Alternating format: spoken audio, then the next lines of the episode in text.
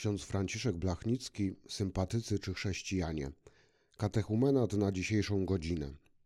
Wydawnictwo Światło Życie, Instytutu imienia księdza Franciszka Blachnickiego, wydanie drugie poprawione, Kraków 2003 rok. Potrzeba inicjacji. Na temat instytucji katechumenatu można mówić na tle jakiejś ogólniejszej potrzeby inicjacji, czyli wprowadzenia w życie religijne. Potrzeba ta występuje nie tylko w chrześcijaństwie, ale właściwie we wszystkich religiach. Katechumenat jest zjawiskiem chrześcijańskim, ale bazuje na pewnej potrzebie, która objawia się we wszystkich religiach. Dzisiaj posiadamy bardzo bogatą literaturę religioznawczą i etnologiczną, która opisuje religie pierwotne, istniejące zwłaszcza w Afryce. W tych wszystkich religiach badacze, naukowcy odkryli istnienie tzw. Tak obrzędów inicjacyjnych. Pierwotne szczepy afrykańskie mają takie tradycje, obrzędy, które nazywa się inicjacyjnymi. Kiedy młody człowiek dochodzi do określonego wieku, poddawany jest przez jakiś okres czasu różnym próbom i ćwiczeniom. Po takiej inicjacji jest uznany za pełnowartościowego, pełnoprawnego członka danej społeczności. W państwach nowoczesnych na Zachodzie po prostu ustala się granice tzw. Tak wieku dojrzałości, pełnoletności. Gdy młody człowiek skończy 18 rok życia, ma na przykład prawo głosowania. Ale to jest jedynie prawne stwierdzenie dojrzałości. Czy ten człowiek naprawdę jest na tyle dojrzały, żeby wiedział, na kogo głosować i dlaczego? O to nikt go nie pyta. Potem mamy różne ugrupowania, w których manipuluje się młodzieżą. W pierwotnych ludach, zanim ktoś stanie się dojrzały, pełnoletni, musi zostać poddany próbie. Potem jest stosowny ceremoniał tej właśnie inicjacji i dopiero wtedy taki członek plemienia może zabierać głos w Radzie Plemiennej. Nieraz ta próba jest bardzo trudna. Te różne zwyczaje i ceremonie ludów pierwotnych można by sklasyfikować i wymienić trzy typy inicjacji. Najczęściej następują one kolejno w życiu jednego człowieka. Najpierw jest tak zwana inicjacja okresu dojrzewania, inaczej inicjacja rodowa albo inicjacja ze względu na wiek. Wszyscy, którzy chcą należeć do danej wspólnoty, muszą obowiązkowo przejść tę inicjację. Ona stanowi przejście od wieku młodzieńczego do wieku dojrzałego. Potem są inicjacje, które wprowadzają w pewne tajemnicze, tajemne obrzędy, misteria. One zwykle są trzymane w tajemnicy, dlatego mówi się o wtajemniczeniu. Takie tajemne obrzędy znane są również w naszej kulturze zachodniej. Są różne związki i bractwa, na przykład tak zwana masoneria, gdzie wtajemniczenie odbywa się według różnych stopni i atmosferze tajemnicy.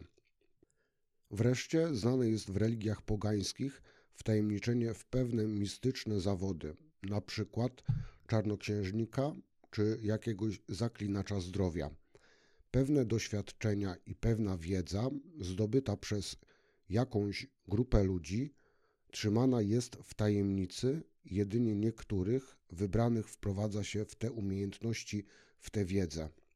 W tych wszystkich typach inicjacji są pewne wspólne elementy, mianowicie ci wtajemniczeni czy wtajemniczani są zwykle na pewien czas umieszczani w odosobnionym miejscu pojedynczo albo w grupie. Tam są poddawani surowym ćwiczeniom, na przykład jakimś torturom cielesnym, muszą staczać jakieś walki, aby się zahartować. Innymi elementami tej inicjacji są pouczenia, poprzez które kandydaci poznają tradycje swojego plemienia, na przykład społeczne sposoby zachowania, tańce, śpiewy, jakieś mityczne tradycje, niekiedy nawet tajemny język itd. Ciekawe, że w większości tych rytuałów pogańskich, rytuałów inicjacyjnych spotykamy się z symboliką śmierci i zmartwychwstania.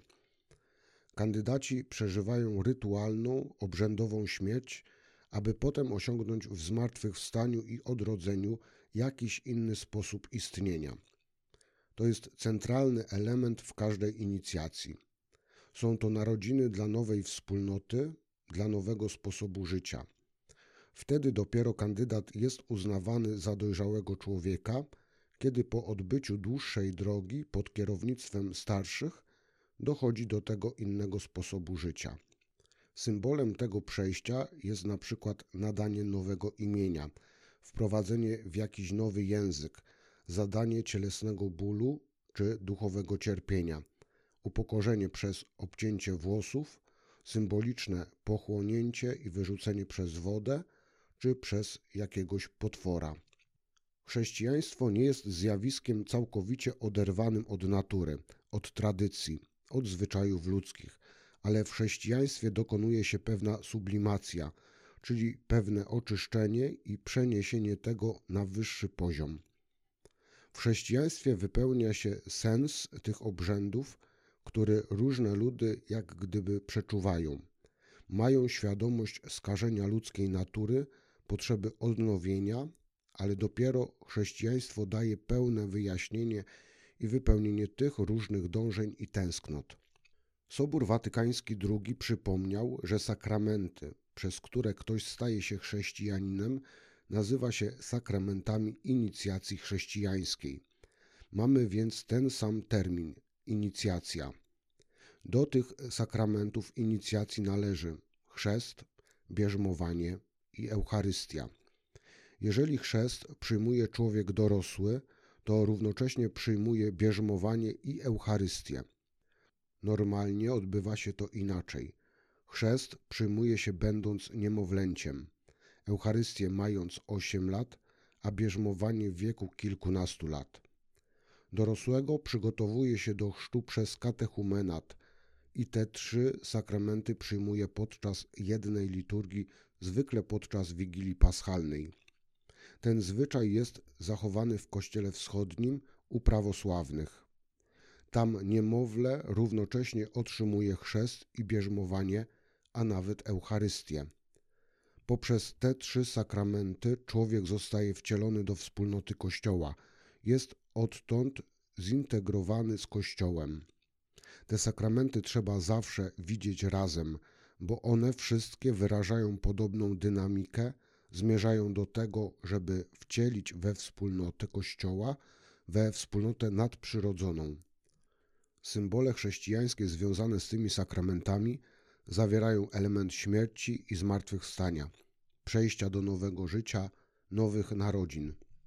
Nie można zrozumieć sakramentów czy w ogóle liturgii bez zrozumienia tego, co nazywamy tajemnicą paschalną Chrystusa, czyli tajemnicą przejścia ze śmierci do życia. Można wskazać na pewne teksty biblijne, które o tej tajemnicy mówią, na przykład z listu świętego Pawła do Rzymian. Zatem przez chrzest zanurzający nas w śmierć zostaliśmy razem z nim pogrzebani po to, abyśmy i my wkroczyli w nowe życie, jak Chrystus powstał z martwych dzięki chwale Ojca. W innym miejscu święty Paweł mówi o zwleczeniu z siebie starego człowieka i przyobleczeniu nowego. Chrzest nazywa obmyciem odradzającym. Symbolika chrztu wskazuje na te same elementy, a więc występuje zanurzenie w wodzie. Dzisiaj niestety udzielamy chrztu przez pokropienie czy polanie wodą, nadanie nowego imienia, nałożenie białej szaty, namaszczenie olejem świętym, wyrzeczenie się szatana, przyznanie się do Chrystusa. Wszystkie te symbole wskazują na przejście do nowego życia, ze śmierci do życia, wskazują na nowe narodziny. W tej chrześcijańskiej symbolice odnajdujemy elementy podobne do tych występujących we wszystkich religiach, dlatego że tak przejawia się ogólnoludzka tęsknota za nowymi narodzinami, bo wszyscy mają świadomość skażenia ludzkiej natury i uważają to za stan niewłaściwy. Katechumenat we wczesnym kościele.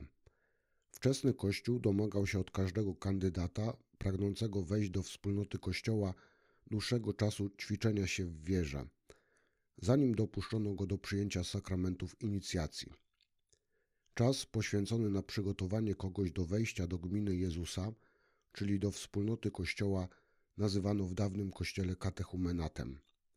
Ta instytucja różnie kształtowała się w ciągu dziejów Kościoła. Różne były jej formy, ale pewne jest, że Kościół nigdy nie zrezygnował z katechumenatu, jakaś jego forma istniała zawsze. Jeżeli kiedyś przejściowo był w zaniku czy w jakimś kryzysie, to po pewnym czasie znów wracano do niego, uświadamiając sobie, że właśnie jego brak jest źródłem kryzysu. W czasach apostolskich nie było jeszcze rozwiniętej instytucji katechumenatu, ale nie znaczy to, że udzielano chrztu bez przygotowania. Każdy kandydat do chrztu musiał wysłuchać przepowiadania, czyli był ewangelizowany i musiał okazać pewne znaki nawrócenia, to znaczy dać dowód temu, że coś się zmieniło w jego życiu, że jego decyzja wejścia do kościoła jest ugruntowana. W nakazie misyjnym Chrystusa zapisanym w Ewangelii Mateusza czytamy: Idźcie więc i nauczajcie wszystkie narody, udzielając im chrztu w imię Ojca i Syna i Ducha Świętego. Uczcie je zachowywać wszystko, co wam przykazałem. A w przypisie do wiersza dziewiętnastego czytamy: Idźcie więc i czyńcie uczniów ze wszystkich narodów. Tu może zajść nieporozumienie.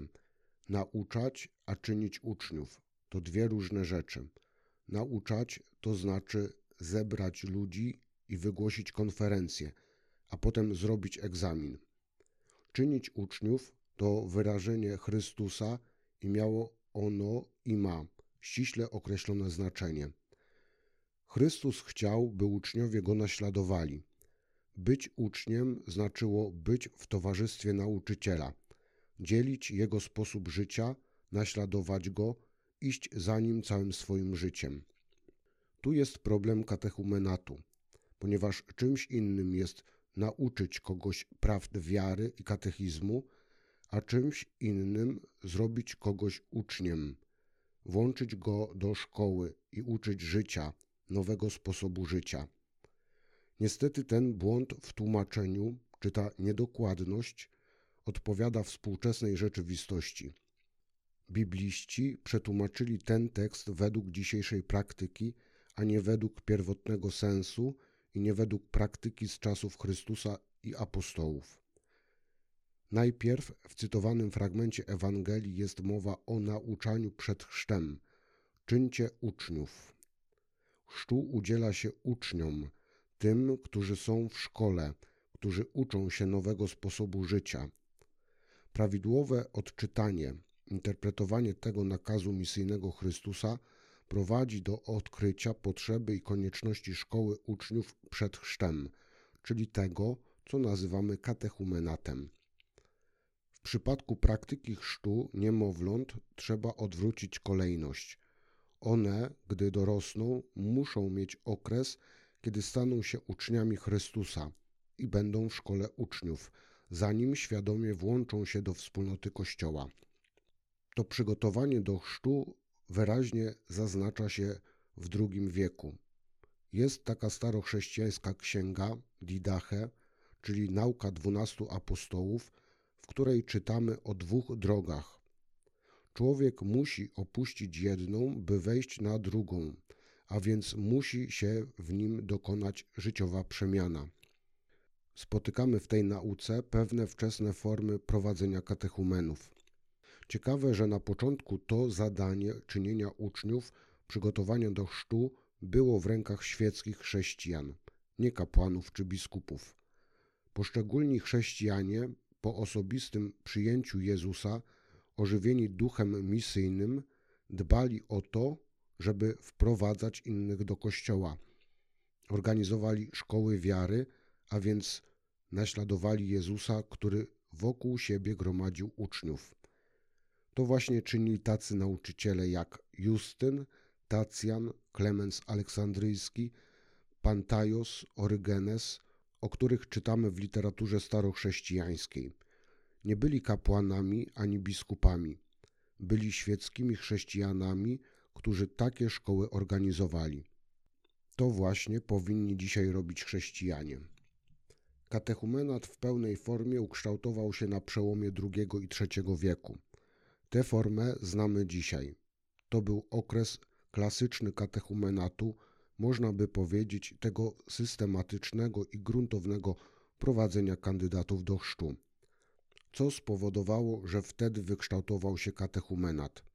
Otóż ten czas był czasem masowego napływu pogan do kościoła. Uświadomiono sobie, że trzeba intensywnie przygotowywać kandydatów na chrześcijan, inaczej nastąpi spłycenie chrześcijaństwa. Poza tym pewne grupy heretyckie także miały swoje systemy wtajemniczania, stopniowego wprowadzania i w pewnym sensie były konkurencją.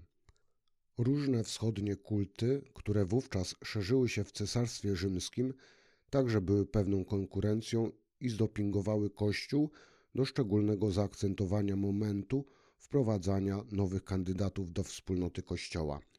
W oparciu o pisma Hipolita z III wieku można odtworzyć pewne charakterystyczne cechy katechumenatu.